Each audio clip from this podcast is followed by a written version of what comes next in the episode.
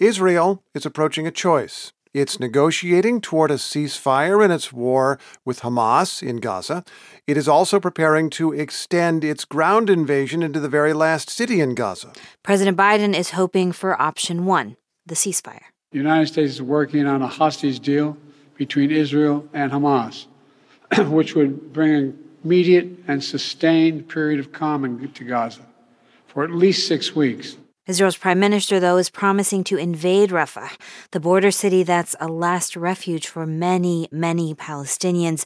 And it's raising concern among Israel's neighbors that Palestinians will be forced out of Gaza, which has prompted warnings of dramatic consequences. N P R's Greg Myrie joins us from Tel Aviv. Hey there, Greg. Hi, Steve. Okay, so there are these ceasefire talks in Cairo. What are you watching for?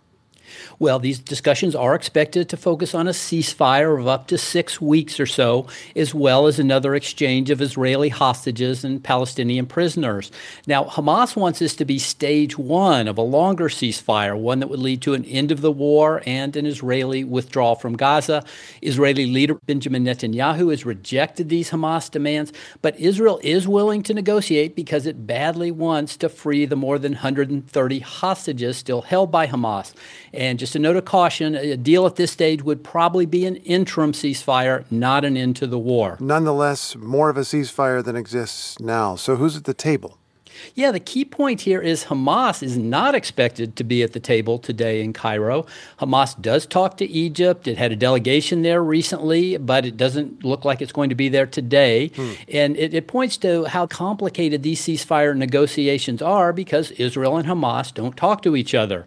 So today in Cairo, Israel, the U S, the Egyptians, and Qatar will try to come up with a plan, and then it would have to be sent to Hamas for its review. And the other interesting note here is that the talks are being carried out by intelligence chiefs. C I A Director Bill Burns is expected to be present, along with the head of uh, the Israeli intelligence agency, Mossad, and the head of Egyptian intelligence. Wow, that's really interesting. You mentioned all the countries involved. Let me bring in one more. Jordan, whose king, Abdullah, was in Washington speaking with President Biden.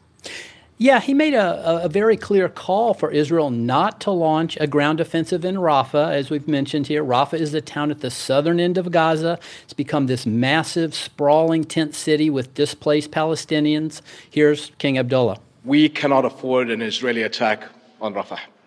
It is certain to produce another humanitarian catastrophe. The situation is already unbearable for over a million people who have been pushed into Rafah since the war started. So he's summarizing a position of many Arab and Western leaders, and in fact, Egypt has even threatened to suspend its peace treaty with Israel if it goes into Rafah. Greg, on that last point, you're talking there about the Camp David Accords, the very first peace agreement between Israel and an Arab nation way back in the seventies, and the Egyptians are saying we may suspend this. What makes the Egyptians so concerned? Well, the Egyptians may be doing a little posturing here, but they've often kept their border closed. They're very fearful of Gaza's turmoil spilling over a big flood of refugees into Egypt.